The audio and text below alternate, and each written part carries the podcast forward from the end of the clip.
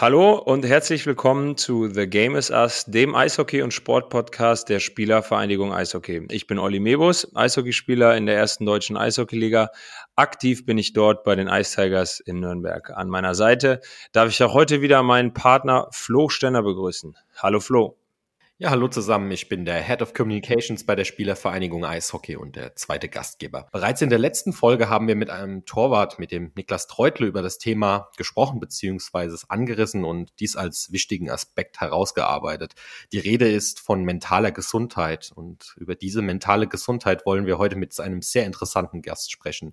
Er war selbst Torhüter wie Niklas Treutle und hütete über 250 Mal in der deutschen Eishockeyliga und auch einige Male für die deutsche Eishockey-Nationalmannschaft das Tor. 2009 hat er seine Karriere beendet und widmete sein Leben der Karriere nach der Karriere. Unter anderem als Bauingenieur, aber auch als Botschafter für mentale Gesundheit. Wir dürfen heute Alexander Jung begrüßen.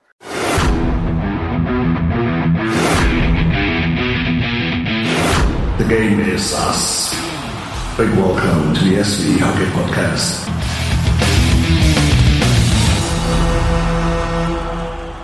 Hallo Alex. Hallo Flo, hallo Olli. Vielen Dank für die Einladung. Es ist schön, heute bei euch zu sein und mit euch über Eishockey und mentale Gesundheit zu sprechen. Alex, stell dich doch bitte zum Start mal selbst in ein paar Sätzen kurz vor. Wer bist du? Wie geht's dir? Wo treffen wir dich gerade? Und was machst du so? Bevor du jetzt das Wort hast, noch ein kleiner Tipp von uns. Werbung. Diese Ausgabe wird wieder unterstützt von Magnesites, dem Webseitenbaukasten für Selbstständige, kleine Unternehmen, Sportler und Vereine. Wenn du also eine neue oder bessere Webseite brauchst, dann schau dir das unbedingt mal an. Magnesites ist ein Webseitensystem, das bereits auf extrem wirkungsvolles Content-Marketing hin optimiert ist. Oder um es anders auszudrücken, bei Magnesites ist die Marketingstrategie bereits eingebaut. Das Beste daran ist, dass es echt einfach zu bedienen ist. Du bekommst damit also super easy eine professionelle Webseite zu einem kleinen monatlichen Preis. Besser geht's also nicht. Webseiten sind auch heute noch extrem wichtig für das Marketing. Wenn ihr wissen wollt, warum das so ist, dann schaut gerne mal auf magnesites.com im Blog vorbei. Da findet ihr viele Tipps und Tricks rund um das Thema Marketing und Webseiten. Ach ja, und übrigens, wer dort mit einem Hinweis auf diesen Podcast bestellt, der bekommt die Einrichtungsgebühr über 100 € erlassen.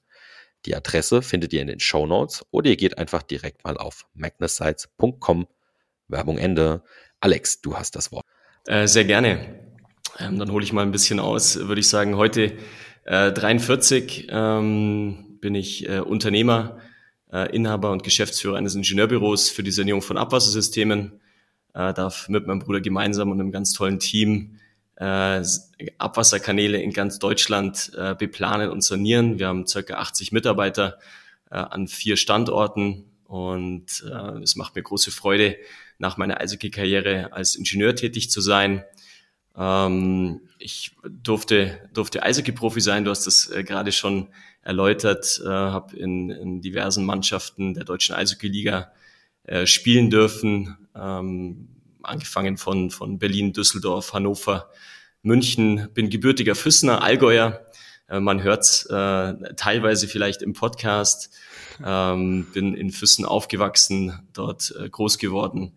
Habe einen ganz tollen Bruder und meine Eltern leben nach wie vor in Füssen. Bin unheimlich dankbar für meine Eltern, für das, was sie uns ermöglicht haben und freue mich heute in Gänze in diesem Paket mit euch zu sprechen. In den letzten Jahren ist aus eigener Erfahrung das Thema mentale Gesundheit immer mehr in mein Leben getreten.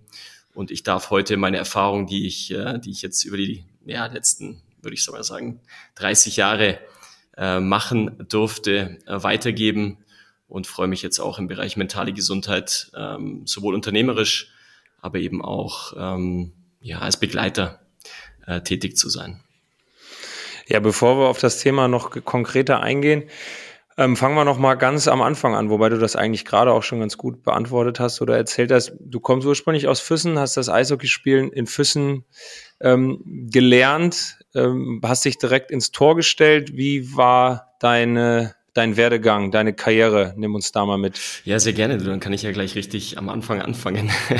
Du, mit 5 Jahren bin ich das erste Mal auf die Schlittschuhe gekommen. Du, das weißt du wahrscheinlich auch, am Anfang machst du ein bisschen das, was die Kumpels machen, testest mal rum. Mit 5 Jahren gibt es noch keine wirklichen Positionen, dann ist es ganz, ganz nett, da rennen alle hinterm Puck her. Und jeder durfte mal ins Tor.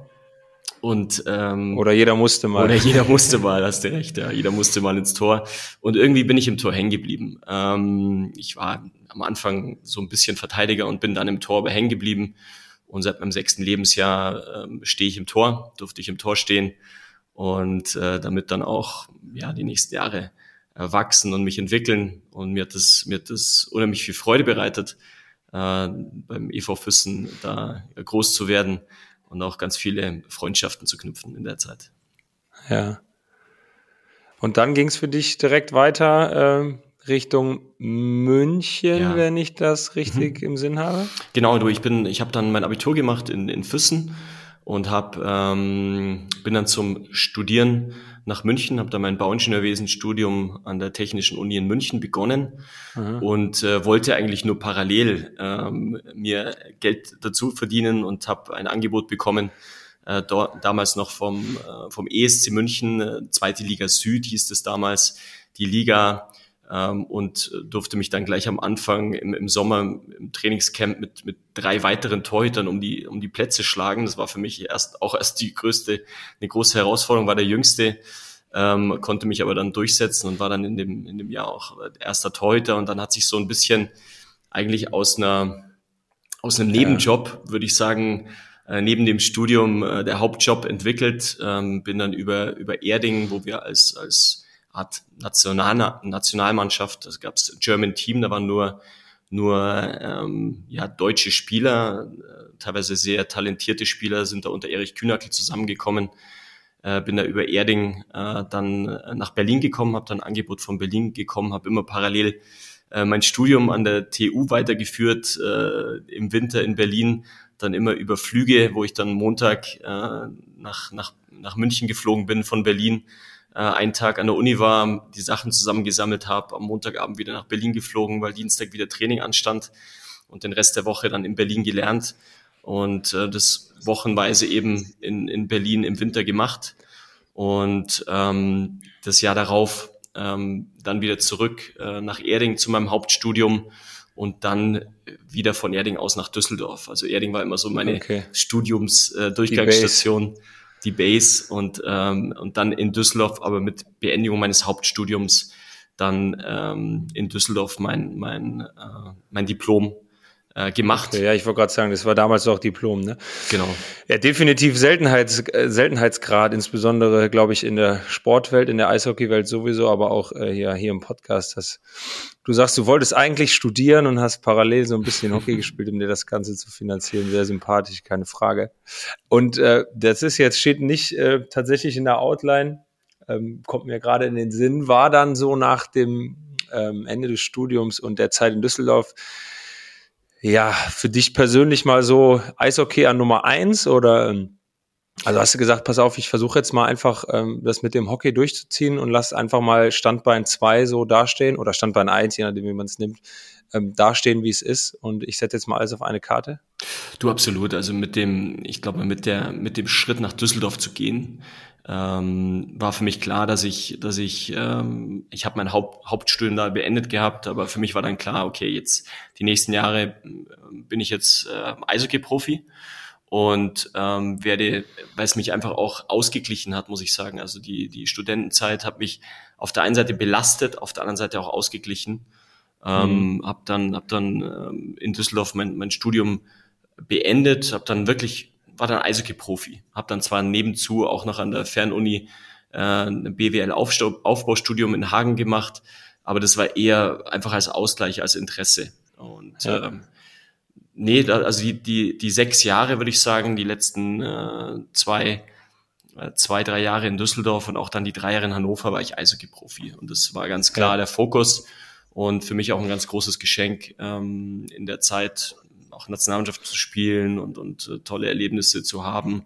Und da ist auch der Gedanke an die Zukunft, an den Beruf danach erstmal weg gewesen. Und das kam aber dann in den letzten Jahren in Hannover einfach wieder, dass ich dann gemerkt habe, oder was heißt gemerkt habe, dass ich einfach die Belastung nicht mehr ausgehalten habe und dann gemerkt habe, okay, es wird Zeit. Die spielerische Belastung oder die mentale Belastung. Die mentale Belastung. Also ich habe noch einen tollen Vertrag gehabt in Hannover als erster Torhüter, aber ich habe die mentale Belastung nicht mehr ausgehalten und habe dann trotz laufenden Vertrages mein Vertrag quasi gekündigt und bin ins Ingenieurbüro gewechselt.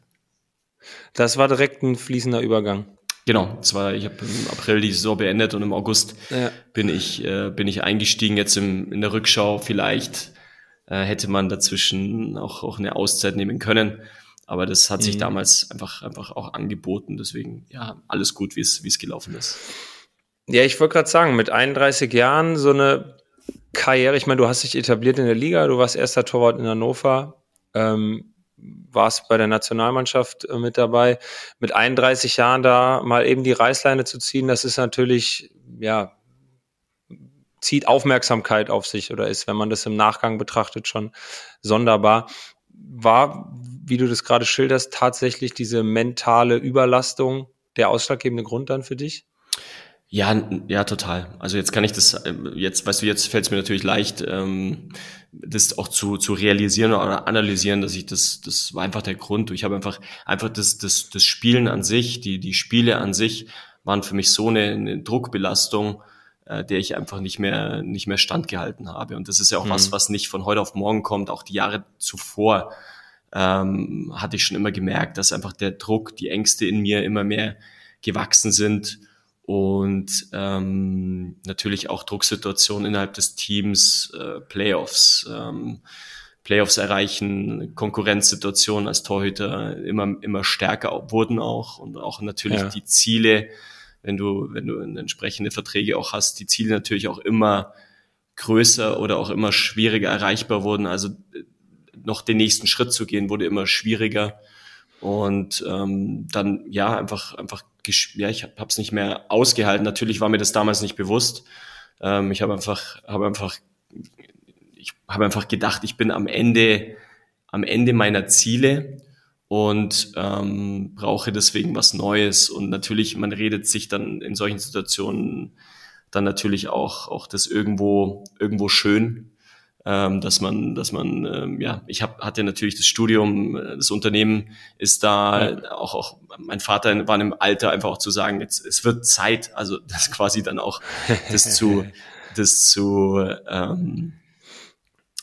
dem Ganzen auch Sinn zu geben. Okay, es wird jetzt Zeit, aber eigentlich war es war einfach ein zu viel. Ich habe es nicht mehr ausgehalten.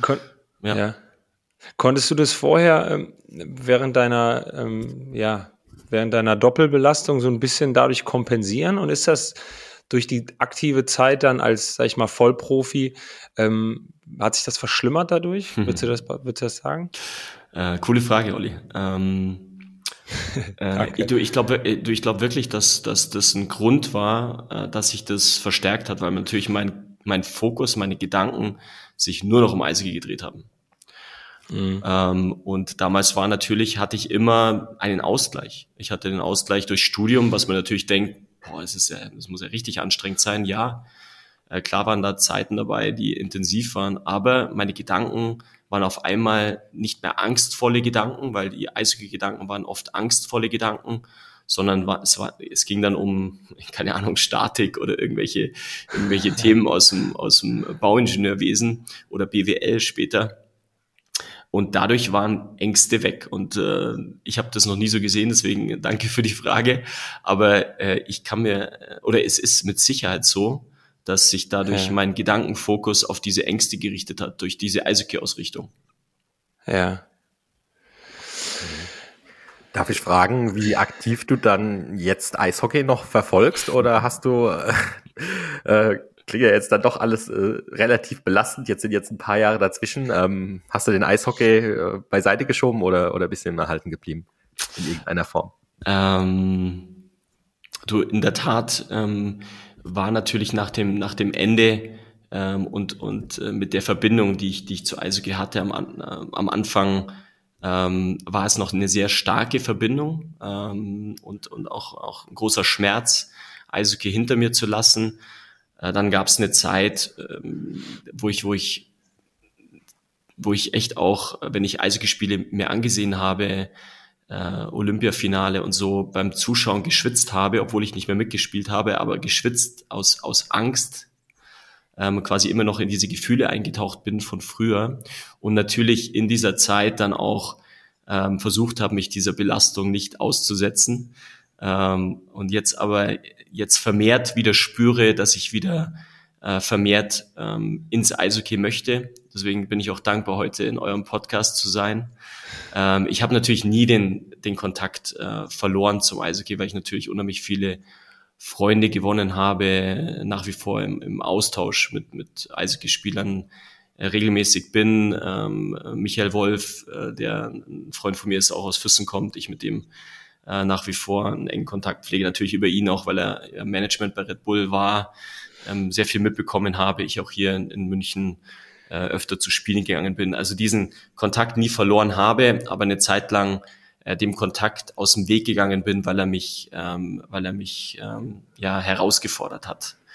Absolut. Aber was auch, glaube ich, wichtig ist, Eishockey ist ein mega cooler Sport und ich bin dem Eishockey unheimlich dankbar. Eishockey kann nichts für meine Ängste. Durch Eishockey wurden nur meine Ängste aus meiner Kindheit, die auch nichts mit Eishockey zu tun haben, verstärkt.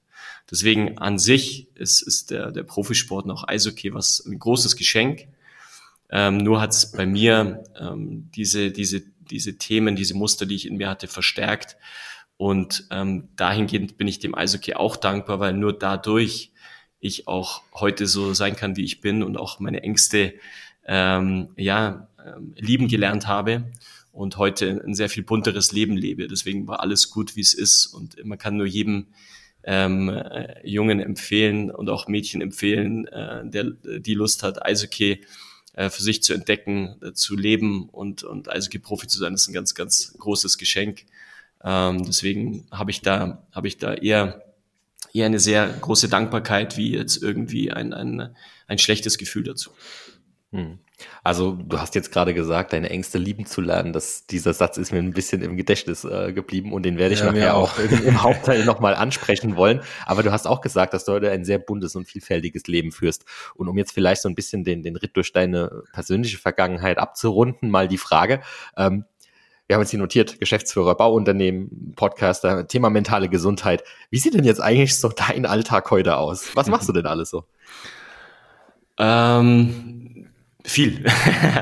Du, ich lebe ein sehr intensives Leben, aber ein sehr, sehr schönes Leben. Ich glaube, intensiv ist auch grundsätzlich nichts Negatives, sondern eher was Schönes. Ich versuche unheimlich viel in die Welt zu bringen, aber mich dabei nicht zu verlieren, in der Balance zu bleiben. Und was ich mache, du, ich nehme dich mal so ein bisschen auf meine Tage so mal mit. Du, mein Tag. Ich habe zum Beispiel gelernt, dass Schlaf was ist, wo ich auch, du hörst im Profisport unheimlich viel, du kriegst unheimlich viel Impulse oder Nahrungsergänzungsmittel oder keine Ahnung was. Aber mir hat nie wirklich jemand erzählt, was ist Schlaf, für was ist Schlaf notwendig, welcher Schlaf ist für mich gut, das ist auch für jeden anders. Deswegen habe ich letztes Jahr oder vor 2 Jahren mal ein Schlafcoaching gemacht und gelernt, dass 8 Stunden Schlaf für mich ist, das ist für mich das Allerwichtigste. Also ich penne 8 Stunden, meistens von 10 bis 6 Uhr in der Früh. Ich stehe gern früh auf, trinke ein Glas warmes Wasser. Das habe ich bei Ayurveda gelernt. Trinke ein Glas warmes Wasser und hau mich dann auf meine Yogamatte für eine Dreiviertelstunde. Also ich mache jede Früh eine Dreiviertelstunde Yoga. Das ist ein Yoga, das am Ende auch mit einer Meditation endet. Also ich meditiere auch jede Früh. Schreibe in mein Dankbarkeitstagebuch. Ich arbeite mit dem 6-Minuten-Tagebuch. Habe auch gelernt, dass Dankbarkeit was ist, was mich sehr durch den Tag trägt und durchs Leben trägt. Mache dann auch erst mein Handy an. Also vor 7 Uhr habe ich mein Handy nicht an. Und dann starte ich in den Tag und dann in einen sehr intensiven Tag. Ich gönne mir dann immer noch ein sehr, sehr nährhaftes Porridge, ein cooles Frühstück, das mir Power gibt über den Tag, trinke einen grünen Tee. Und dann geht's los und um 8 Uhr startet mein beruflicher Tag. meist in irgendwelchen Standorten von uns. Also ich bin dann auch unterwegs natürlich. Wir haben 4 Standorte, bewege mich oft zwischen Füssen und München und bin dann in Büros für Gespräche, bringe Angebote an den Start, mache sehr viel Strategie, Vertrieb, Marketing bei uns im Unternehmen. Das ist meine Rolle. Bin eher der Manager, der am Unternehmen arbeitet, jetzt gar nicht mehr direkt tief in technischen Details. Und versuche da 8 Stunden Gas zu geben und vor allem sehr viel im Austausch mit Menschen zu sein. Und am Abend mache ich oft Sport oder gönn mir auch nochmal irgendeine Art von Ruhe, von, wenn man es im Yoga betrachtet, Yin-Pause. Also gehe eine Runde spazieren, hau mich in die Badewanne, gönn mir ein schönes Abendessen, Zeit mit meiner Freundin. Ich habe für eine tolle Beziehung, in der auch mentale Gesundheit einen hohen Aspekt hat bei uns beiden. Und schaue kein Fernsehen mehr, hab das für mich total ad acta gelegt, manchmal noch Eishockey, aber that's it, schaue kein Fernsehen mehr, lese ein bisschen Buch und gehe meistens um 9:30 Richtung Bett und das ist mein Tag. Und diesen Rhythmus führe ich so durch die Woche, versuche in verschiedenen Welten tätig zu sein. Ich lieb Unternehmer sein. Bin auch in anderen Unternehmen beteiligt und versuche da auch Impulse reinzubringen. Und deswegen liebe ich Unternehmer sein, liebe aber auch Zeit mit mir, bin sehr gern alleine mittlerweile mit mir, fahre auch gerne in Wellnesshotels, gönn mir Ruhe. Also habe gelernt, auf meine Gesundheit, in welcher Form auch immer, sowohl körperlich als auch mental, sehr zu achten. Und genau. Intensiv, aber balanciert. Ja. Das klingt ja schon mal sehr interessant. Also ich glaube, da kann man sich alleine schon was abschneiden, beziehungsweise da können sich viele was von abschneiden.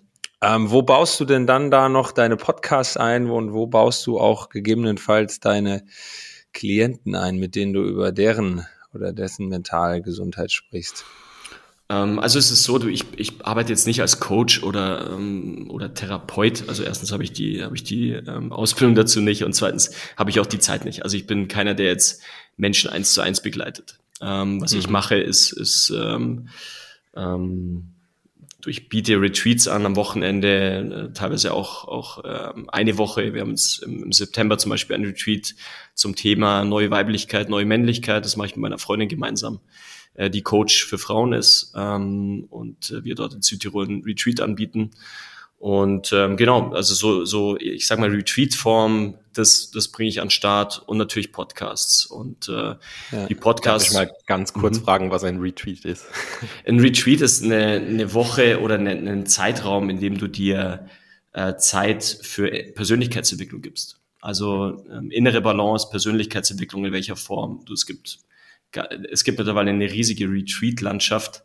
Wir haben da eine Kombination aus Yoga, Sport und Persönlichkeitsentwicklung, Workshops. Also eine Mischung aus Urlaub und Persönlichkeitsentwicklung. Ich glaube, so kann man es ganz gut zusammenfassen. Und habe auch mit einem anderen Eishockeyspieler-Kollegen schon die Idee, eventuell Retreats jetzt nur für Profisportler anzubieten in der Sommerpause. Und vielleicht nächstes Jahr damit zu starten. Genau, also solche Impulse. Impulse bringe ich im Bereich mentale Gesundheit, Botschafter im Sinne von Podcast. Und die mache ich ganz normal. Also so wie ich jetzt gerade einen Podcast mit euch mache, ich sitze gerade in meinem Büro, im Standort in München, mache mit euch den Podcast, habe vorher ein paar Mails bearbeitet und Personalgespräche geführt im Ingenieurbüro. Und danach, wenn wir fertig sind, ist wieder Ingenieurbüro angesagt. Also ich trenne die Welten nicht, sondern es ist alles eins. Und was gerade mein Herz sagt, mache ich. Und genau so gehe ich durch die Tage. Also intensiv halt. Ja, ne, du, intensiv und in Balance, ja. Ja, perfekt. Fühlt sich das, was du tust, dann eigentlich für dich nach Arbeit an? Nee, also ich trenne auch keinen, für mich gibt's auch keine Trennung mehr zwischen Arbeit und Freizeit, sondern für mich ist ein cooler Tag. Und ich mach das, was mir gut tut, in welcher Form auch immer. Und für mich ist es eher Freude in die Welt bringen, die Arbeit. Ja, das hört sich sehr gut an. Wir müssen trotzdem jetzt mal wieder den Bogen, finde ich, spannen, beziehungsweise die Kurve kriegen Richtung das Thema, was wir eigentlich uns vorgenommen haben. Und da würde ich ganz gerne, ja, leider bei deinem Karriereende anknüpfen, wo du dann endgültig 2009 im Alter von 31 Jahren die Reißleine gezogen hast, weil du das mental nicht mehr ausgehalten hast. Wann in deiner Karriere oder wann ist dir das bewusst geworden? Oder wann hast du dich das erste Mal mit dieser mentalen Gesundheit auseinandergesetzt? War das so, wie wir das eben hatten, so ein schleichender Prozess ab dem Zeitpunkt, wo du nicht mehr studiert hast und alles auf eine Karte gesetzt hast? Oder war das ein Spiel, muss ich jetzt so blöd fragen, irgendwie, wo du dir das ein oder andere Ei gefangen hast und danach am nächsten Morgen nicht mehr in die Kabine kommen wolltest? Oder wie war das für dich? Was war dein erster Berührungspunkt, wenn du das in Worte fassen kannst? Und vielleicht daran auch noch anknüpfend die Frage, wie lange hast du das vielleicht auch von dir weggeschoben als Thema? Weil ich glaube, das kennt auch jeder so, dass er weiß, dass da irgendwas in seinem Leben schlummert, aber man es lange einfach gar nicht zulassen will. Ja, also es gab nicht dieses eine Ei, wie du so gesagt hast. Es waren in meiner Karriere viele Eier. Waren viele Eier. Es gehört dazu. Mir kommt auch gleich ein Ei gegen Nürnberg. Gegen Nürnberg in den Playoffs. Das war echt krass. Ja, genau, habe ich gleich in Erinnerung. Das ist dann so diese Dinge sind dann relativ tief. Also die gibt's schon noch in deinen Erinnerungen. Ja, voll. Und das ist auch das neue Du, dass du dich damit auch aktiv auseinandersetzt, dass voll. Du da noch ein Bewusstsein für hast, aber du stehst drüber. Voll, du absolut. Ja, cool. Ich kann mich jetzt, glaube ich, auch noch in das Gefühl reinversetzen. Und das Krasse ist, dass so ein negativer Moment so viel stärker verankert ist, wie jetzt irgendwas Positives. Und das ist echt krass, ja. was so ein Automatismus in uns ist. Deswegen ist es so wichtig, ja, sich damit... Ja, Mentalität auch irgendwie. So eine deutsche, glaube ich. Ja, unser Gehirn beschäftigt sich viel lieber mit Negativen wie mit Positiven. Deswegen ist es so wichtig, da immer wieder positives Futter reinzubringen. Zu eurer Frage. Nee, es gab nicht diesen einen Moment. Es gab eine Entwicklung, Flo, das ist, glaube ich, gerade total richtig gesagt. Es ist so ein Aufbauen, eine aufbauende Entwicklung. Das erste Mal gespürt, würde ich sagen, habe ich in meinem 17, 18, also Juniorenalter, dass ich so gespürt habe, ich spüre ganz schön Belastung, Druck, habe den auch sehr durch Disziplin kompensiert. Habe mich immer unheimlich durch Rituale auf Spiele vorbereitet, total strikt Dinge um Sicherheit. Also es ist ja durch diese Angst entsteht Unsicherheit und versucht durch Rituale Sicherheit zu gewinnen. Dann im Tor auch die ganze Zeit Schnee nach links und rechts geballert und einfach versucht irgendwo Sicherheit zu finden in mir, die in dem Moment nicht. Ganz kurz, wenn ich da reingrätschen darf, also ich sehe es auch jeden Tag, was Leute da machen an Ritualen und manchmal fasse ich mir auch am Kopf, was waren deine verrücktesten 2, 3, wenn du die nennen magst? Du, ich habe zum Beispiel, 2 Stunden vorm Spiel versucht, nicht mehr zu sprechen.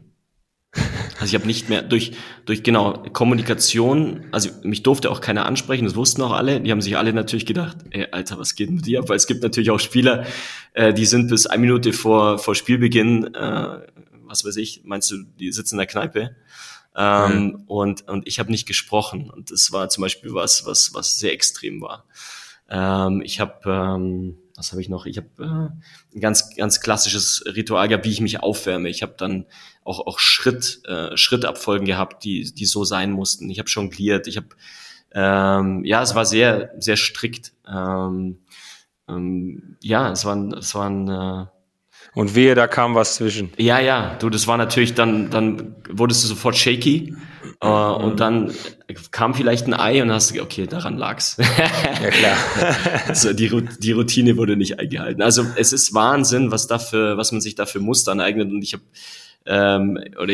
bekomme mit und habe das natürlich damals auch mitbekommen. Es geht ja wirklich fast allen Spielern so, die so Rituale haben, im Sinne von Aberglaube kann man es auch sagen, der dir irgendwie Sicherheit generieren soll. Ich glaube, Routinen im Leben zu haben ist überhaupt nichts Falsches, aber nicht so eine Art Zwang und innerer Krampf, der da entsteht dadurch. Ja. Aber genau, und im Juniorenalter wurde das immer ausgeprägter und ich habe dann auch natürlich, erlebst du Rückschläge, wurde dann mal nicht eingesetzt oder wir haben irgendwelche wichtigen Spiele, ich glaube mal so ein Playoff-Finale verloren im Juniorenalter und dann kommen Rückschläge und die Rückschläge rütteln an einem, haben an mir sehr stark gerüttelt. Dann entstehen weitere Unsicherheiten. Ich habe das immer kompensiert durch noch härteres Training. Und ich war dann natürlich jemand, der durch dieses harte Training auch mich sehr gut darstellen konnte, sehr guten Weg machen konnte, eine tolle Fitness an den Tag legen konnte, die mich heute auch noch trägt. Also bin ich auch dankbar, dass ich diesen Teil auch habe, der gut oder schlecht sein kann. Ich hoffe, dass ich ihn heute sehr viel besser ausübe, diese Fitness. Und dann ist das gewachsen über die Jahre. Ich habe dann das erste Mal in Düsseldorf, in meiner Zeit in Düsseldorf, Mentaltraining erstmal für uns als Team wahrgenommen und habe das dann für mich... Gab's tatsächlich damals schon. Also das hätte ich jetzt auch ganz groß noch als Frage gehabt, weil was das damals, ich habe damals schon mit der Mannschaft so einen mentalen Coach gehabt. Ja, genau. Also wir hatten eine Krise als Team, wir waren irgendwie Meisterschaftskandidat und waren dann nach 10 Spielen irgendwie, keine Ahnung, 10. oder 12. Und dann wurde ein Mentaltrainer angestellt, der dann sowohl das Team gecoacht hat, aber wir hatten eben auch die Möglichkeit als Einzel Spieler mit ihm zu arbeiten und ich habe das dann auch in Anspruch genommen und mir hat das sehr geholfen. Da ging es aber eher um, das ist glaube ich auch ein Unterschied, Sportcoaching und Therapie sind 2 verschiedene Paar Stiefel. Sportcoaching, Mentaltraining, so würde ich es mal benennen, ist was einem hilft, spielfähig zu sein und gut zu spielen, aber es löst nicht die Wurzeln der Ängste. Und deswegen habe ich dadurch kompensiert und konnte ein gutes Level halten, aber meine Themen konnte ich in dieser Zeit nicht bearbeiten. Und deswegen sind die Ängste weiter gewachsen, weil natürlich auch die Rückschläge, auch die Ansprüche, dann kam Nationalmannschaft, dann kamen bessere Verträge, erster Torhüter, Druck steigt, Rückschlag, Druck steigt. So war irgendwie immer dieser Kreislauf. Ja. Und das ist dann über die Jahre gestiegen, bis mir dann irgendwann, ich würde sagen, dass ich in der Zeit in Hannover wahrscheinlich schon sowas wie eine erste Depression hatte. Heute neudeutsch sagt man Burnout, aber Burnout ist einfach eigentlich nichts anderes wie eine durch Arbeit erlittene Depression. Aber es ist eine Depression und ich glaube, ich war da zu diesem Zeitpunkt in einer milden Form einer Depression, habe das dann wieder durch eben diesen Ausbruch, dadurch, dass ich aufgehört habe, aus diesem Umfeld, aus diesen Belastungen kompensiert. Aber das hat sich natürlich dann auch durch meine Tätigkeiten oder meine Haltung zum Leben im Ingenieurbüro weiter aufgebaut und genau, so ist es. Haben das damals haben das Mitspieler wahrgenommen, würdest du behaupten? Also, dass du 2 Stunden vorm Spiel nicht mehr gesprochen hast, offensichtlich, klar. Mhm. Aber dass du sonst auch irgendwie so ein bisschen mental angeknackst, also ich meine, hat dich da irgendwer mal drauf angesprochen? Nee, natürlich. Und ich habe auch zu dem Zeitpunkt, bin ich damit nicht offen umgegangen. Also ich wusste... Also ich habe natürlich immer meine Ritterrüstung angezogen und meine Maske über die Nase gezogen und habe einfach Stärke versucht zu vermitteln, die in mir aber nicht da war. Und das Krasse ist ja, und das weißt du mit Sicherheit auch, Olli, man kann sich ja in einen Zustand bringen, der von außen betrachtet überhaupt nicht einsehbar ist, dass da in einem eine ganz andere Welt ist. Und das ist ja jetzt auch das, wenn ich jetzt mit vielen meiner Kollegen und Mitspieler spreche oder auch jetzt mit Aktiven spreche, die jetzt auch bereit sind, über ihre innere Welt zu sprechen, dass das ein Riesenunterschied ist, was ist außen und was ist wirklich innen los. Und ich da das teilweise ja auch nicht, was ich konnte, ich habe festgestellt damals, mir geht's nicht gut und ich fühle mich irgendwie scheiße und ich habe irgendwie Angst, ich kann nicht pennen, du fährst ins Stadion, du machst ein gut erstes gutes Drittel, dadurch kommt Selbstvertrauen, dadurch rettest du dich so über die Zeit und aber in dir ist eigentlich eine ganz andere Welt. Deswegen für mich gab's, wenn wir Spiele gewonnen hatten, war es nicht Freude, sondern es war Ruhe, Erleichterung, genau. Ja. Es war Erleichterung und es war nicht nur entweder Rückschlag, wir haben ein Spiel verloren, ich habe ein Ei kassiert, oder wir haben ein Spiel gewonnen, Erleichterung. Es gab nicht diesen Freude-Moment, dieses Positive, sondern es war so ein Durchbeißen, ein Aushalten, genau. Einfach nur, ja, es war ein Aushalten. Überleben. Hast du dich auch mal gedanklich mit diesem Modell befasst, was wäre eigentlich, wenn gewesen, ich nicht schon an die Karriere nach der Karriere gedacht hätte und sozusagen die Sicherheit eines Studiums irgendwie im Rücken gehabt hätte, weil ich meine, das ist ja auch gerade für viele Menschen jetzt da draußen, die jetzt nicht unbedingt Profisportler sind, ein ganz großes Thema, dieses hat man eine Sicherheit, kann man sich auf was zurückziehen, wo man weiß, das ist meine Stärke, darauf kann ich immer wieder zurückgreifen. Hast du dich damit mal beschäftigt, ob das irgendwie vielleicht in dir noch was gemacht hat? Meinst du jetzt, dass wenn ich diese stabilisierenden Elemente nicht gehabt hätte, schon früher? Ja. Also grundsätzlich glaube ich, dass natürlich jeder von uns diese Sicherheit in sich trägt. Diese Unsicherheit ist ja keine echte Unsicherheit.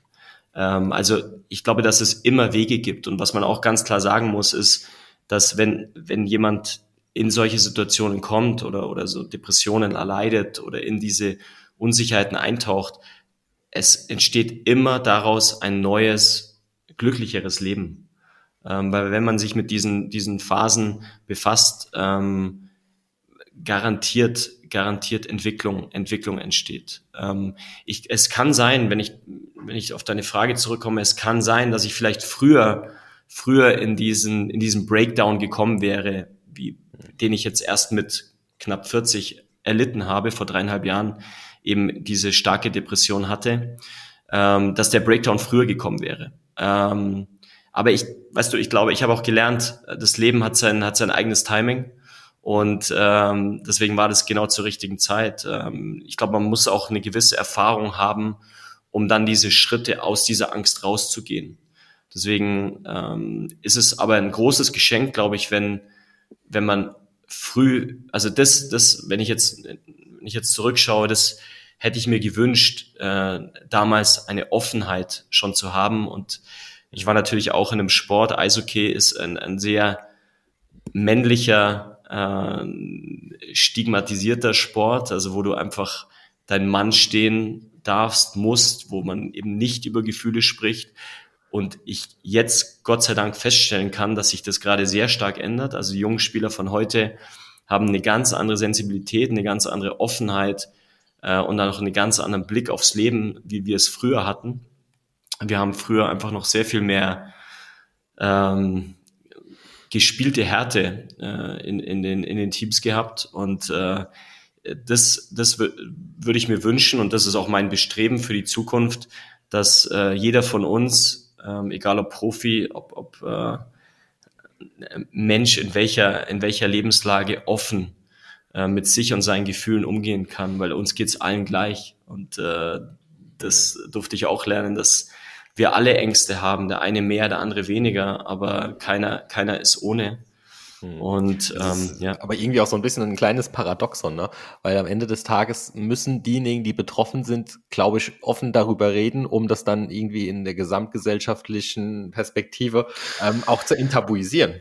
Ja, ich wollte gerade sagen, das ist ja auch irgendwie so eine... Eishockey, es ist ja auch irgendwo so eine, ich will nicht sagen eine Erwartungshaltung, aber ein Blick von außen des Fans und der Gesamtheit. Eishockey ist ein Männersport und da gibt es keine Gefühle und da geht's halt ab. Ja. Aber ich glaube, das ist auch so eine allgemeingesellschaftliche Sache, die man, oder so ein gesellschaftlicher Wandel, der da stattfindet, nicht nur jetzt auf den Eishockeysport bezogen, ne? Dass man da irgendwie nach außen hin den harten, gefühlt arbeiten oder sterben. Und jetzt diese andere, neue, jüngere Generation, die sind halt irgendwo sensibler, ob man das jetzt auf eine Arbeitsbelastung bezieht oder auch irgendwie eine private Gefühlswelt. Das ist irgendwie einfach alles offener, was dann wiederum in einem krassen Kontrast steht zu dieser ganzen Social-Media-Welt, wo sich jeder hinter irgendeinem Nickname versteckt. Mhm. Also irgendwie ja allgemein zu beobachten. Mhm. Du, ich denke, dass es heute eine ganz andere Teamkultur gelebt werden kann. Und ich glaube, gerade wenn Teams da auch offen anfangen, drüber zu sprechen, wie du es auch sagst, über soziale Medien auch, wie verhalten wir uns als Team, also wie helfen wir uns gegenseitig im Umgang mit sozialen Medien, du, dass das da ist und dass es auch Positives hat und dass es auch genutzt werden soll. Ich nutze es mittlerweile auch sehr stark, LinkedIn, weil das einfach mir hilft in meinen Rollen, aber es ist, glaube ich, super wichtig, dass man als Team Lösungen für diese neuen Themen gibt, sei es mentale Gesundheit, sei es soziale Medien. Und ich finde es total cool, wie die Jungs von heute mit sich und auch mit dem Leben umgehen und vor allem auch, welche neuen Herausforderungen auch da sind, die es für uns jetzt vor 20 Jahren noch nicht gab. Hm. Ja, ich finde, das ist so ein bisschen Fluch und Segen. Ich glaube, um jetzt da an das Thema anzuknüpfen, zur damaligen Zeit konnte man eigentlich keine mentale Schwäche zulassen und auch keine Gefühle, insbesondere mannschaftsintern, irgendwie ausdrücken. Man musste einfach da sein, man musste funktionieren und wer es nicht tat, der war weg vom Fenster. Natürlich ist das in irgendeiner Form auch noch vorhanden, aber ich glaube, dass insbesondere dieses Thema mentale Gesundheit damals überhaupt nicht auf dem Schirm war und dass da einfach nicht drüber gesprochen wurde. Jetzt sagtest du gerade eben in Düsseldorf damals, ihr hättet schon mit einem zusammengesessen. Ich würde behaupten, dass das erst so im letzten Jahrzehnt aktiver geworden ist, das Thema. Ich meine, der Sport wird athletischer, wir reden über Schlafen, wir reden über Ernährung. Das hat es ja damals so in der Form weder im Fußball noch im Eishockey noch sonst wo hat es das gegeben. Ich glaube, dass das ein Punkt ist, wo wir weitergekommen sind in unserem Sport. Aber ich glaube parallel dazu, dass der Druck auch irgendwo gestiegen ist. Weil natürlich hast du damals Fans gehabt, du hast heute Fans und wenn du einen Fehlpass spielst, dann wird gepfiffen und wenn du ein Tor kassierst auch. Außerdem prasselt aber jetzt noch meiner Meinung nach dieser offizielle, öffentliche, mediale Druck über die Social-Media-Kanäle auf die Leute ein, auf die Spieler. Ich meine, wir erinnern uns an Toni Kroos, das Interview nach dem Champions-League-Finale. Ne? Das war direkt wieder irgendwie so negativ behaftet und direkt wieder so ein Druck, der von außen nochmal auf ihn eingeprasselt ist. Ich glaube, dass der Druck auf die Leute oder auf die Spieler, auf die Athleten heutzutage trotzdem irgendwo auch noch größer ist, aber auch der Ausweg ein leichterer ist. Siehst du das ähnlich? Ich sehe es genauso, du hast absolut recht. Der mediale Druck, den du ansprichst, der ist massiv gewachsen und ich glaube, wir sind uns auch bewusst, dass der weiter wachsen wird. Diese digitale Welle ist nicht aufzuhalten und hat ja auch ihren Sinn. Es ist, glaube ich, eher die Frage, wie verhalten wir uns dazu und wie gehen wir damit um. Aber natürlich, der Sportler wird und wurde immer gläserner. Ich glaube, so kann man es auch sagen. Ja.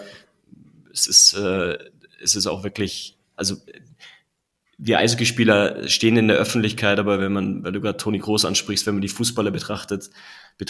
Also man muss sich wirklich fragen, ob man da tauschen möchte, weil das hat mit Leben nichts mehr zu tun. Das ist wirklich einfach ein gesteuertes Leben. Das ist einfach ein gesteuertes Leben. Absolut.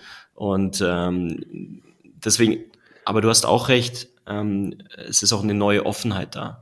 Es ist noch ein Weg, ein absoluter Weg, weil wir haben schon noch viel alten Geist, auch in den Vereinen, auch in den Trainerteams, in Management. Ich glaube, da ist schon noch ein Weg zu gehen. Aber ich glaube, gerade die größte Macht und auch die größte Power in dem Bereich haben die Spieler. Und ich glaube, dass wenn Spieler sich ihrer bewusst sind und sich auch ihrer Power bewusst sind und auch ihrer Power als Team, wenn die Spieler zusammenstehen, sowohl in den Teams, aber eben auch gerade jetzt in der Vereinigung, dann glaube ich, dass daraus der größte Drive entsteht. Weil wenn Vereine heute erfolgreich sein wollen oder in Zukunft erfolgreich sein wollen, dann ist es wichtig, Lösungen, gesamtheitliche Lösungen, sowohl für mentale Gesundheit, aber auch für soziale Medien und Offenheit in beiden Bereichen zu finden. Und mich freut es unheimlich, dass gerade die Jungs jetzt zwischen 20 und 30 einfach einen anderen Mindset an den Tag legen, auch einen anderen Drive, muss man auch sagen. Der Drive, die auch dieses für sich einstehen, ist was anderes. Es hat sich sehr geändert und ich finde es großartig, muss ich sagen. Ja, du sagst, wir sind da auf dem richtigen Weg. Ich würde trotzdem behaupten, dass man da noch mehr Leute für sensibilisieren muss für das Thema. Wie gesagt, jeder spricht von Ernährung, von Schlaf und weiß nicht was. Es werden überall im athletischen, im physiologischen Bereich Prozente rausgekitzelt. Aber letztendlich, und das ist auch meine Meinung, gewonnen oder verloren wird doch eigentlich in der Birne. Und da finde ich, da fehlt's noch zu viel. Also ich finde, da müsste man echt noch einige intensivere Ansätze finden, um auf Mannschaften und insbesondere auf Spieler im Individuellen noch viel mehr drauf zugehen. Total. Ich selber denke auch an Impulsvorträge in Teams, in Vereinen, um da auch so ein bisschen, ja, ich glaube, weißt du, man kann ja oft überhaupt keinen, da irgendwie was, einen Vorwurf machen, weil ich glaube, dass einfach Wissen fehlt. Weißt du, ich glaube, es fehlt Wissen und es ist oft auch Unsicherheit, mit dem Thema umzugehen. Jeder hat irgendwie Schiss davor, weil es ist spooky. Aber und ich glaube auch, dass was wichtig ist, ist Ehrlichkeit, auch wirklich mit sich selber ehrlich zu sein. Und ich glaube, viele, Flo, du hast es gerade vorhin gesagt, viele schieben das einfach weg. Die wollen es wegschieben, weil es ist nicht sexy, es wird nicht angesehen, das macht man nicht, da spricht man nicht drüber, aber es ist totaler Bullshit, weil ich glaube, es gibt nichts Sexieres, als sich dem Thema mentale Gesundheit zu öffnen, weil es das ganze Leben so verändert, auch Sexualität verändert. Und es ist super wichtig. Und wie du es auch gesagt hast, Olli, Erfolg spielt sich nur im Kopf ab. Es ist kein Skills, Ernährung, ist alles gut und schön, aber ohne den richtigen Mindset kannst du Muskeln haben, so viel du willst. Du wirst nichts auf die Platte bringen. Ja, aber ich glaube, der Weg ist da. Ich glaube, es ist eine Offenheit da. Es gibt mittlerweile auch sehr, sehr viele Möglichkeiten, sich dem Thema zu öffnen. Auch unheimlich tolle Leute, die zu dem Thema begleiten und helfen können. Aber es wird auch Zeit, sich dessen anzunehmen, weil wenn ich jetzt sehe, was auch für mentale Belastungen nicht nur im Eishockey da sind, sondern allgemein in der Gesellschaft da sind, dann wird es Zeit, damit umzugehen, weil sonst werden einfach Menschen reihenweise gegen die Wand fahren, was auch teilweise verhindert werden kann. Und deswegen glaube ich, dass es super wichtig ist, mit dem Thema umzugehen. Zum einen im Sinne von Menschlichkeit, aber zum anderen auch, wenn man es aus Erfolgssicht sieht. Wenn man als Team, als Verein erfolgreich sein will, sollte man sich diesem Thema öffnen, und soziale Medien ist ein Teil davon. Als hättest du die Outline, die wir geschrieben haben, vor dir liegen. Den Bogen hätte ich jetzt auch noch versucht zu spannen. Den Leistungsdruck, den verspürt ja nicht nur der Athlet, der Sportler, der Profisportler. Der Leistungsdruck, den gibt's ja auch sowohl in der Gesellschaft, im privaten Bereich, dass man seinen privaten Kontakten irgendwie gerecht werden will oder muss, wie auch immer, als auch insbesondere im beruflichen Alltag. Also Leute, die da einigermaßen Ehrgeiz an den Tag legen und keinem Beschäftigungsverhältnis nachgehen, sondern tatsächlich auch arbeiten, die haben da auch einige Stunden am Tag, die sie runterrattern, und damit ist das Ganze dann auch nicht getan. Das wird mit in den Urlaub genommen, mit ins Wochenende, mit in die Freizeit.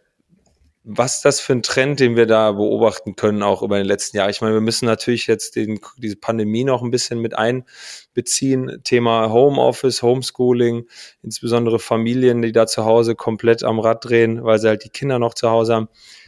Ich glaube, dass in den letzten 2-3 Jahren für viele, viele Menschen da draußen sehr, sehr einschneidend war und auch mental für eine Belastung gesorgt hat, die man wahrscheinlich jetzt gar nicht so greifen kann, aber die irgendwie so im Laufe der nächsten Jahre sich dann in irgendeiner Form äußert. Und wenn wir jetzt bei dir konkret das Beispiel nehmen, du bist auch mit 31 rausgegangen und hast gerade eben nochmal gesagt, ja, vor 3 Jahren ist das Ganze in einer Depression gemündet. Also ich glaube, dass das irgendwie schon auch so ein zeitlicher Verzug ist, den man auch gar nicht irgendwie berechnen kann, aber dass das einfach ein schleichender Prozess ist, der sich über Jahre hinweg entwickelt, der aber aus ja einfach so einer Zeit dann resultieren kann. Ja, also du, sowas baut sich, wie habe ich ja vorhin schon gesagt, es baut sich auf. Das ist nicht, kommt nicht von heute auf morgen. Wenn man jetzt mal die Rückschau betrachtet der letzten 2 Jahre, dann ist die Zeit natürlich, die Pandemiezeit, was die zum einen neue Ängste erzeugt hat und erzeugt oder eben auf bestehende Trigger gedrückt hat. Also ich glaube, beides ist passiert. Und dadurch ist man spricht von einer mentalen Krise, eine mentale Krise entstanden. Also wir haben so viel psychisch kranke Menschen auf der Welt wie noch nie aktuell. Aber es entsteht auch natürlich da eine Möglichkeit, wirklich auch, dass viele Menschen sich entwickeln dürfen. Also eine Krise ist ja immer auch eine Chance für Entwicklung. Und ich glaube, es ist auch gar nicht wichtig, aus welcher Richtung jetzt diese Krise entsteht, ob das wirklich neue Ängste sind, neue Unsicherheiten oder alte Themen einfach sich weiter aufgebaut haben und dann zu dieser Überlastung führen, so wie es bei mir war. Vor 3,5 Jahren war noch Pandemie weit weg. Das war einfach eine gewachsene Überlastung, die dann auch aus Beziehungen zum Beispiel kam, zu gescheiterten Beziehungen. Also Formen von Belastungen gibt es ja viele. Und es ist ja immer, meistens ist dann ein Wertethema, das was Minderwertigkeit oder nicht zu genügen gedrückt wird. Also woher das eigentlich kommt, ist gar nicht so relevant. Fakt ist, dass es gewachsen ist, sowohl wie wir gerade vorhin festgestellt haben, durch eine neue Lebensform, ein viel schnelleres Leben, der Speed wird weiter zunehmen. Das heißt, diese Belastung gilt es zu handeln in Zukunft und glaube ich auch wichtig, da Wege zu finden, damit umzugehen. Und was natürlich neu entstanden ist in dieser Corona-Zeit, sind Unsicherheiten. Also ich glaube, was wir gerade erleben, nicht zu wissen, was in einem halben Jahr ist, das weiß man grundsätzlich nie. Eigentlich ist es ein natürlicher Zustand, aber wir hatten vor Corona, wussten wir, wie schaut mein Leben ungefähr im nächsten halben Jahr aus. Und diese Sicherheit, diese vermeintliche Sicherheit ist weg. Die gibt's nicht mehr. Und jetzt mit dieser neuen Unsicherheit umzugehen, tun wir Menschen uns natürlich erstmal schwer, weil wir haben total verlernt, Veränderungen als was ganz Natürliches zu sehen, weil die Natur draußen verändert sich ständig. Da gehört es zum Tagesgeschäft. Das sollte auch bei uns zum Tagesgeschäft gehören, dass einfach Veränderung was sehr Gutes ist. Aber es hat sich sehr geändert jetzt in der Zeit und dadurch sind Ängste entstanden durch diese Unsicherheit und die Ängste führen zu mentalen Krisen. Aber ich glaube, es ist auch gerade eine Zeit, die auf der einen Seite sehr herausfordernd ist, aber auch ein ganz großes Geschenk darstellt, jetzt in Entwicklung zu gehen und Veränderung zu gehen und vor allem auch, was wir gerade vorhin angesprochen haben, auch Team und im Verein neu und anders mit Themen umzugehen. Und deswegen ist es ein großes Geschenk, glaube ich, dass wir jetzt als junge Menschen noch das echt eine coole Zeit erleben. Es ist zwar echt eine freaky Zeit, aber es ist eine sehr, sehr tolle Möglichkeit für Veränderung. Ja, das glaube ich auch, dass wir da in einer ganz vernünftigen Generation gerade das Ganze erleben dürfen oder erleben können und auch ein Bewusstsein dafür entwickeln, was da gerade passiert und was das alles für Potenziale birgt und für Möglichkeiten mit sich bringt. Ich glaube, dass insbesondere da die ältere Generation deutlich mehr dran zu knabbern hat und eben halt auch auf diese Veränderungen gar nicht so eingehen kann oder sich da nicht so drauf einlässt. Ne? Absolut, ja. Absolut. Gut, Flo. Ja, wir machen weiter. Bei mir radert es gerade total. Aber schneiden wir raus. Ja. Wir müssen uns im Nachgang tatsächlich nochmal unterhalten. Ja, ich habe auch parallel die ganze Zeit einige Sachen, die da rattern. Ich glaube, Alex, insbesondere, was du eben sagtest, in die Vereine gehen, in die Teams gehen. Ich weiß nicht, wie ihr es waren, aber ich finde, es ist ein unfassbar interessantes Gespräch und ich glaube, sehr, sehr viele Punkte, die du auch aufbringst, sind insbesondere für uns Athleten, Eishockeymannschaften sehr, sehr wichtig, wenn man da irgendwie eine Zusammenarbeit aufstellen kann. Ich denke, das wäre sehr, sehr lukrativ für beide Seiten. Du absolut. Allein deine Geschichte dazu erzählen. Ich glaube, dass das vielen Leuten auch so ein bisschen auch aus der Seele spricht und vielen Leuten auch weiterhelfen kann, das einfach mal offen zu thematisieren. Gar nicht irgendwie so hinsichtlich Coaching, sondern einfach diese offene, sensible Art mal nach außen zu tragen und da mal mit einer Person oder mit einem zweiten, mit einem dritten drüber zu sprechen, das kann da schon sehr, sehr helfen. Du, was auch, glaube ich, wichtig ist, ist, dass, weißt du, jeder von uns hat eine andere Sensibilität, weißt du, und ich glaube auch, dass das wichtig ist. Ja. Ich stell dir vor, Anfang der Saison, Kabine, alle zusammen und einfach die Frage, hey, wie fühlt ihr euch? Wie geht's euch? Wie geht's euch aktuell? Wie geht's euch in eurem Leben? Mhm. Wie fühlt ihr euch?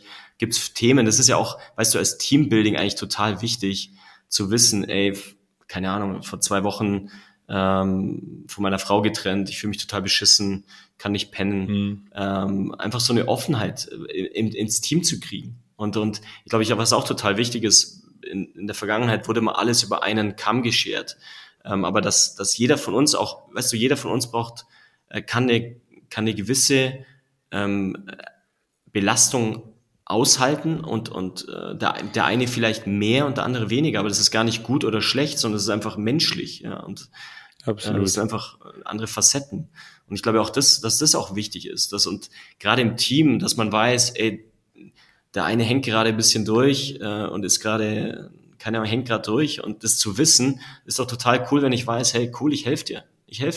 Ja. Ja, und es geht ja jedem so. Sollte man sich neben dem klassischen Hochseilgarten und dem Rafting vielleicht auch einfach mal zusammensetzen und fragen, hör mal, Sportsfreund, wie geht's dir denn eigentlich? Ja, und du klar. Nee, hast du absolut recht. Ja, und du weißt, am Anfang, natürlich werden welche in der Kabine sitzen und sagen, ey, was machen wir hier? Hast du ein spinnt ihr eigentlich?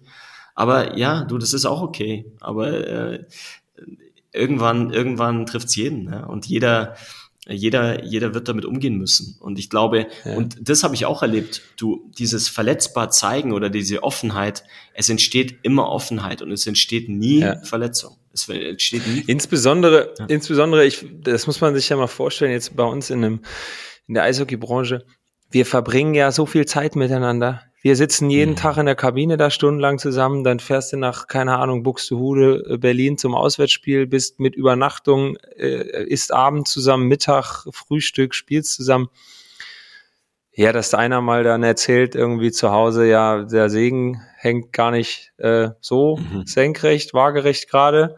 Das kommt ja in den seltensten Fällen vor und ich glaube, wie du sagst, das würde manchmal mehr bringen, als zusammen irgendwie 1,5 Stunden im Kraftraum irgendwelche Hanteln durch die Gegend zu schmeißen. Ja, und da wird ja oft, ich kenn's ja, es ist auch total okay. Blödes Zeug daherquatschen ist total cool, macht auch Spaß, aber halt nicht ständig. Du jeden Nachmittag im Starbucks hocken für zwei Stunden und jeden Tag über den gleichen Schmarrn zu quatschen.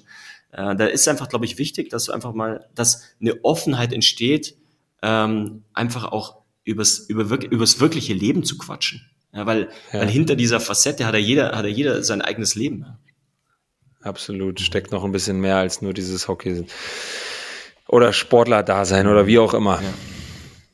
So, in Anbetracht der Zeit, Flo, würde ich sagen, wir machen jetzt mal einen relativ harten Cut, obwohl wir eigentlich noch über deinen persönlichen Podcast sprechen wollen, aber das haben wir ja vorhin eigentlich schon ganz gut abgearbeitet. Aber ich glaube, das war definitiv schon gut Werbung in eigener Sache. Würde ich zur Schnellfragerunde übergehen. Klar, gerne. Da haben wir noch ein paar kleine Sachen vorbereitet. Flo, ich fange mal an. Jo. Ich fange an. Alex, dein Lieblingssport, klammern wir Eishockey jetzt mal aus, zum Schauen, zum selber ausüben, was würdest du da nehmen? Schwimmen, aber zum selber ausüben. Also ich habe eine unheimliche jetzt Liebe zum Schwimmen gefunden. Mach Langstreckenschwimmen, also Langstreckenschwimmen, ich mach jeden Sommer durchschwimme ich den Luganer See, mach da bei einem, es ist im Endeffekt eine Veranstaltung, wo sich jeder anmelden kann und dann durch den See schwimmt, sind 2,6 Kilometer, das ist eine unheimlich schöne Ecke und auf das bereite ich mich dann immer vor und Schwimmen ist was, wo ich so den Flow auch so ein bisschen spüre und auch Wasser als Element cool finde, wenn ich irgendwo in irgendwelchen Seen unterwegs bin. Das mache ich sehr gerne, aber natürlich Skitour, Mountainbiken, das ist was, wo ich natürlich als Allgäuer auch große Freude habe.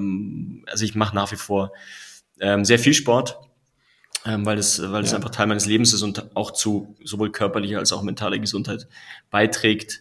Genau, das ist so, was ich als Sport mache. Yoga ist kein Sport, deswegen möchte ich das hier nicht nennen, aber natürlich ist Yoga eine große Leidenschaft von mir. Ja. Ja.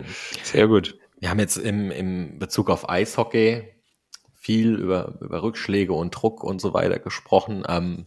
Gibt es denn da auch, und die gibt es mit Sicherheit, oder welche ist denn deine schönste Erinnerung an deine aktive Eishockeyzeit?